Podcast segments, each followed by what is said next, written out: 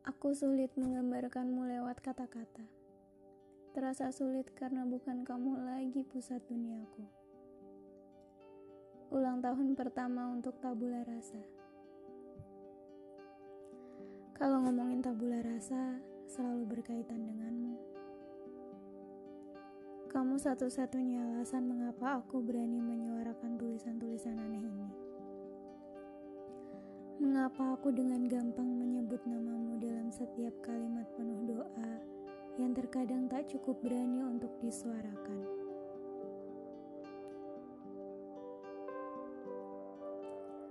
Dia kadang bersembunyi di antara deretan kata dengan sedikit keberaniannya.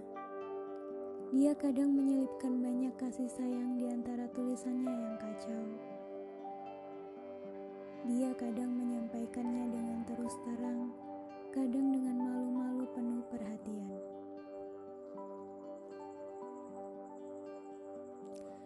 Dia perhatian tahu sama kamu.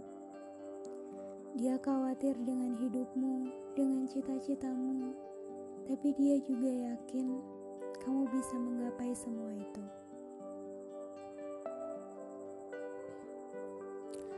Kamu ingat dia orang yang akan selalu berdiri di belakang kamu, mendukungmu, memberimu segalanya tanpa perlu diminta.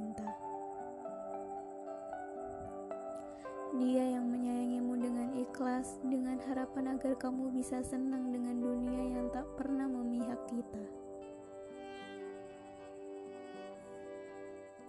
Terakhir aku lihat kamu, kamu terlihat baik-baik saja, sangat baik.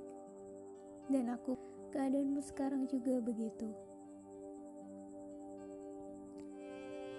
Aku tahu gak semua hal bisa berjalan sesuai dengan yang kita mau.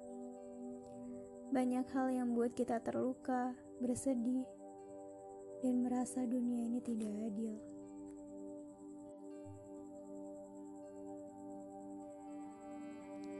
Aku tahu saat kita sudah menghabiskan segala yang kita punya, waktu, tenaga, perasaan, dan ternyata hasil yang kita dapatkan mengecewakan. Sudah berapa kali ditampar realita?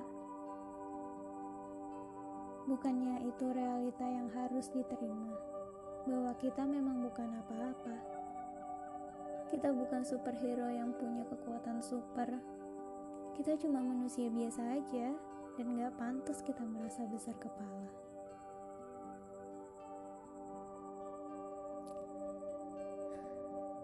Terima kasih untuk satu tahunnya. Terima kasih karena sudah dengerin aku cerita. Kita akan terus sama-sama ya untuk seribu tahun yang akan datang. Buat kalian yang dengerin ini, karena kalian juga mengapa ada satu tahun, dua tahun, dan seribu tahun. Terakhir, salam sayang, salam sayang dari Tabula Rasa.